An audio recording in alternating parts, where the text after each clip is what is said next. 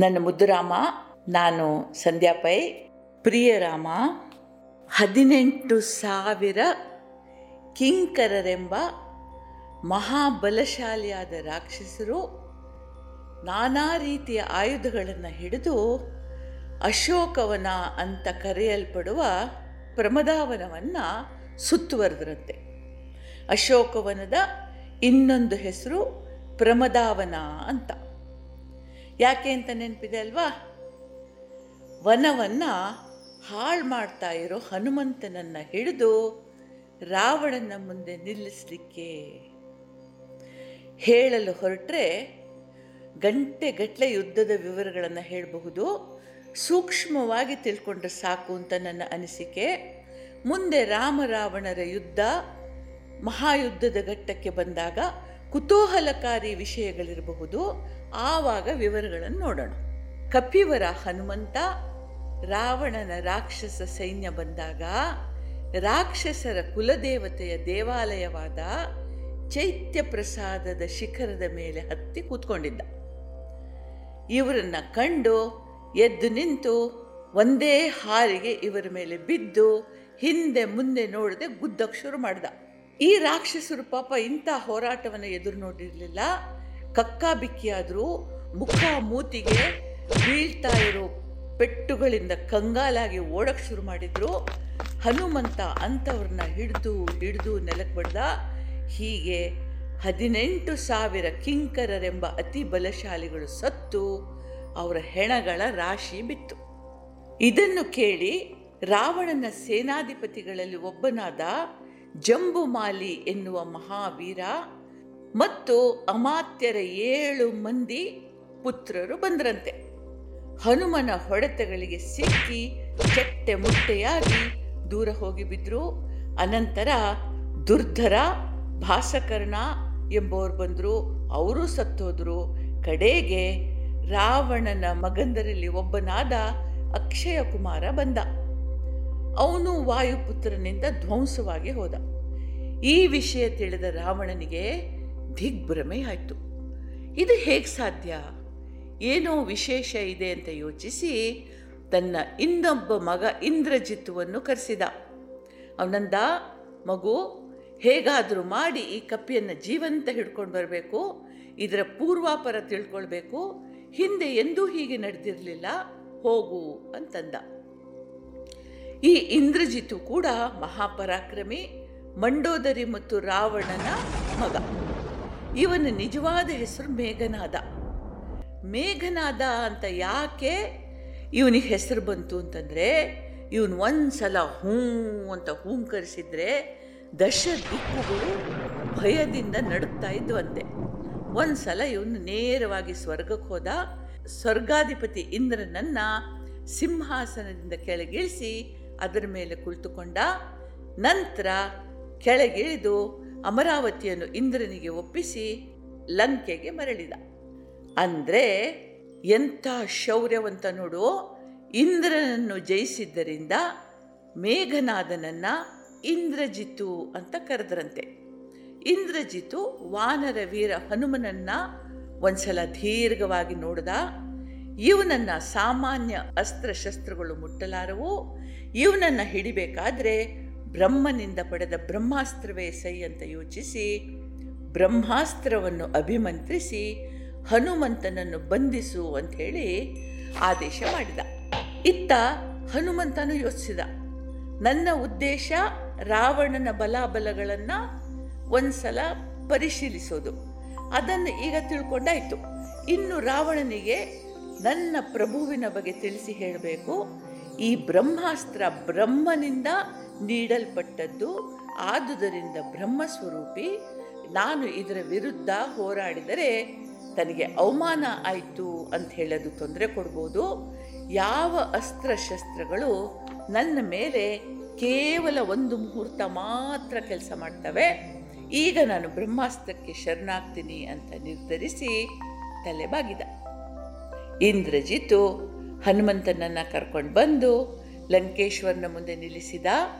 ರಾವಣ ಒಂದು ಬಾರಿ ಈ ಕಪಿವರನನ್ನು ದೀರ್ಘವಾಗಿ ಗಮನಿಸಿ ನೋಡಿ, ಮಂತ್ರಿವರ್ಯರೇ, ಇವನು ಯಾರು? ಇಲ್ಲಿಗೆ ಬಂದ ಕಾರಣ ಏನು? ಅಂತ ಉಚಿತ ಮಾತುಗಳಿಂದ ಇವನ ಕುಲಗೋತ್ರ ವಿಚಾರಿಸಿ ಅಂತಂದ. ಹನುಮಂತ ಒಂದ್ಸಲ ರಾವಣನನ್ನು ನೋಡ್ದ. ಆಹಾ, ಇವನು ಕೇವಲ ರಾವಣ ಅಲ್ಲ, ರಾವಣೇಶ್ವರ. ಎಂಥ ರೂಪ? ಎಂಥ ತೇಜಸ್ಸು, ಎಂಥ ಎದೆಗಾರಿಕೆ, ಇವನಲ್ಲಿ ಲೋಕವನ್ನು ತೇಲಿಸುವ ಶಕ್ತಿ ಇದೆ. ದುಷ್ಟ ಚಿಂತನೆ ಕೆಲಸಗಳಿಂದ ಮುಂದುವರೆದ್ರೆ ಮುಳುಗಿಸ್ಲಿಕ್ಕೂ ಸಾಧ್ಯ ಇದೆ ಅಂತ ತನ್ನಲ್ಲೇ ಅನ್ಕೊಂಡ ಅಷ್ಟರಲ್ಲಿ ರಾವಣನ ಮಹಾಮಂತ್ರಿಗಳಲ್ಲಿ ಒಬ್ಬನಾದ ಪ್ರಹಸ್ತ ಬಂದು ಕೇಳ್ದ ವಾನರ ಶ್ರೇಷ್ಠನೇ ರಾಜಾದಿರಾಜ ರಾವಣನ ಮಹಾಮಂತ್ರಿಗಳಲ್ಲಿ ನಾನೊಬ್ಬ. ನಿನಗೆ ಮಂಗಳವಾಗಲಿ. ನೀನು ಯಾರು? ಈ ಮಾರುವೇಷದಲ್ಲಿ ಇಲ್ಲಿ ಯಾಕೆ ಬಂದಿದೀಯಾ? ನಿನ್ನನ್ನು ಇಲ್ಲಿಗೆ ಕಳಿಸಿದವರು ಯಾರು? ಅಂತ ಪ್ರಶ್ನಿಸಿದ. ಅಂದರೆ ಇಲ್ಲೂ ಒಂದು ನಿಯಮ ಇದೆ. ದೂತರನ್ನ ಯೋಗ್ಯ ರೀತಿಯಿಂದ ನಡೆಸ್ಕೊಳ್ಬೇಕು. ಅವರಿಗೆ ತೊಂದರೆ ಮಾಡಬಾರ್ದು ಅನ್ನುವ ಒಂದು ನಿಯಮ ಇದೆ. ಹನುಮಂತ ನೇರವಾಗಿ ರಾವಣನ ಹತ್ರ ಮಾತಾಡ್ದ. ಲಂಕಾದೇಶ ರಾವಣ, ನಾನು ಹನುಮಂತ, ಕೇಸರಿ ಮತ್ತು ಅಂಜನಾದೇವಿಯವರ ಮಗ. ನಿನ್ನನ್ನು ನೋಡುವ, ಕೆಲವು ಬುದ್ಧಿ ಮಾತುಗಳನ್ನು ಹೇಳುವ, ನಿನ್ನ ಬಲಾಬಲಗಳನ್ನು ಅಳೆದು ನೋಡುವ ಉದ್ದೇಶದಿಂದ ಸ್ವಯಂ ಬಂಧಿಯಾಗಿ ನಿನ್ನ ಮುಂದೆ ನಿಂತಿದ್ದೀನಿ. ಶ್ರೀರಾಮನ ಕಾರ್ಯ ಸಾಧನೆಗಾಗಿ ಸೀತಾಮಾತೆಯನ್ನು ಹುಡುಕುತ್ತಾ ಬಂದಿರುವವನು ನಾನು, ರಾಮಚಂದ್ರನ ಸೇವಕ. ಅವನ ಕರುಣೆಯ ರಕ್ಷಾ ಕವಚ ಇರುವವರೆಗೆ ಯಾರೂ ನನ್ನ ಕೂದಲನ್ನೂ ಕೊಂಕಿಸಲಾರರು? ದಶರಥನ ಪುತ್ರ ಶ್ರೀರಾಮಚಂದ್ರನ ಪತ್ನಿ, ಸೀತಾದೇವಿಯನ್ನ ಕಪ್ಪಟದಿಂದ ರಾಮ ಲಕ್ಷ್ಮಣರು ಇಲ್ಲದ ವೇಳೆಯಲ್ಲಿ ಕದ್ದು ತಂದು ಅಶೋಕವನದಲ್ಲಿ ಸೆರೆಯಲ್ಲಿಟ್ಟಿದೆಯಾ? ಪರರ ಪತ್ನಿಯನ್ನು ಕಣ್ಣೆತ್ತಿ ನೋಡುವುದು ಮಹಾಪಾಪ. ಲಂಕೇಶ, ಸಮಸ್ತ ಧರ್ಮ ಸೂತ್ರಗಳನ್ನು ಬಲ್ಲವನಾದ ನಿನಗೂ ಇದು ಗೊತ್ತು. ಆದರೂ ಈ ಹೀನ ಕಾರ್ಯ ಮಾಡಿದೆ. ಈಗಲೂ ಸಮಯ ಮಿಂಚಿಲ್ಲ. ರಾಮನ ಕೋಪಕ್ಕೆ ಗುರಿಯಾಗಿ ಸಮಸ್ತ ರಾಕ್ಷಸ ಕುಲವೇ ನಿರ್ನಾಮವಾಗಿ ಹೋಗುವ ಮೊದಲು ಅಮರಾವತಿಯನ್ನು ಮೀರಿಸುವ ಈ ಹೊನ್ನ ಲಂಕೆ ಧ್ವಂಸವಾಗಿ ಹೋಗುವ ಮುನ್ನ ಶ್ರೀರಾಮಚಂದ್ರನಿಗೆ ಅವನ ಪತ್ನಿಯನ್ನು ಒಪ್ಪಿಸು. ಅವನ ಕ್ಷಮೆ ಕೇಳು. ಇಲ್ದಿದ್ರೆ ನಿಮಗೆಲ್ಲರಿಗೂ ಘೋರ ದುರಂತ ಕಾದಿದೆ. ಶ್ರೀರಾಮನ ವೈರ ಕಟ್ಟಿಕೊಂಡು ಬದುಕಿದವರಿಲ್ಲ. ನೀನು ಮಹಾಪುರುಷ. ಸಕಲ ಶಾಸ್ತ್ರ ಪ್ರವೀಣ. ತಪಸ್ಸಿನಿಂದ ಶಿವನನ್ನು ಒಲಿಸಿಕೊಂಡವ. ಇಚ್ಛಾಬಲದಿಂದ ಈ ಲಂಕೆಯನ್ನು ಕಟ್ಟಿದವ. ನನ್ನ ಮಾತುಗಳನ್ನು ಸರಿಯಾಗಿ ಯೋಚಿಸು. ನಾನು ರಾಮ ದೂತನಾಗಿ ಹೇಳ್ತಾ ಇದ್ದೀನಿ. ಅಂತಂದ ಹನುಮಂತ. ರಾವಣನಿಗೆ ಮಹಾ ಕೋಪ ಬಂತು. ಮೂರ್ಖ ಮರ್ಕಟ, ಬಾಯಿಗೆ ಬಂದ ಹಾಗೆ ಬೊಗಳಬೇಡ. ಯಾರಿಲ್ಲಿ? ಇದರ ನಾಲಿಗೆ ಕತ್ತರಿಸಿ ಶೂಲಕ್ಕೆ ಹಾಕಿ ಅಂತಂದ. ಕೂಡಲೇ ವಿಭೀಷಣ ಎದ್ದು ನಿಂತ, ಅಣ್ಣ, ದೂತನನ್ನ ಶಿಕ್ಷಿಸೋದು ರಾಜಧರ್ಮ ಅಲ್ಲ. ಇದು ನಿನ್ನ ಘನತೆಗೆ ಸರಿಯಾದದ್ದಲ್ಲ. ಇವನು ಉದ್ದಟ ಹೌದು. ಆದರೆ ತಕ್ಕ ಶಿಕ್ಷೆ ವಿಧಿಸಿ ಬಿಟ್ಟುಬಿಡು ಇವನು ಹೋಗಿ ನಿನ್ನ ಶೌರ್ಯ ರಾಜ್ಯಗಳ ಬಗ್ಗೆ ಅವನ ಧನಿಗೆ ಹೇಳಲಿ ಅಂತ ಸಲಹೆ ನೀಡಿದ. ರಾವಣನಿಗೂ ಇದು ಸರಿ ಅನ್ನಿಸ್ತು. ಸರಿ, ಹಾಗಾದರೆ ವಾನರರಿಗೆ ಅವರ ಬಾಲಕ್ಕಿಂತ ಪ್ರಿಯವಾದದ್ದು ಬೇರೆ ಯಾವುದೂ ಇಲ್ಲ. ಈ ಕಪಿಯ ಬಾಲಕ್ಕೆ ಬೆಂಕಿ ಹಚ್ಚಿ ಲಂಕೆಯ ಹಾದಿ ಬೀದಿಗಳಲ್ಲಿ ಮೆರವಣಿಗೆ ಮಾಡಿ, ನನಗೆ ಎದುರು ಮಾತಾಡಿದವರ ಗತಿ ಏನಾಗುತ್ತೆ ಅಂತ ಎಲ್ಲರಿಗೂ ತಿಳಿಲಿ ಅಂತ ಹೇಳಿ ರಾವಣ ಎದ್ದು ಹೋದ. ಸರಿ, ಹನುಮನ ಬಾಲಕ್ಕೆ ಬಟ್ಟೆ ಸುತ್ತಲಿಕ್ಕೆ ಶುರು ಮಾಡಿದರು. ಆಗ ಒಂದು ವಿಚಿತ್ರ ನಡೀತು. ಅವರು ಸುತ್ತುತ್ತಿರುವ ಹನುಮನ ಬಾಲ ಬೆಳೀತಾ ಹೋಯಿತು. ಅಂದರೆ ಒಂದು ಕಡೆ ಅವ್ರು ಸುತ್ತಾ ಇದ್ದಾರೆ, ಹನುಮನ ಬಾಲ ಬೆಳೀತಾ ಇದೆ. ತಂದೆ ಬಟ್ಟೆ ಸಾಕಾಗಲಿಲ್ಲ, ಮತ್ತೆ ತಂದರು, ಮತ್ತೆ ಬಾಲ ಬೆಳೀತು.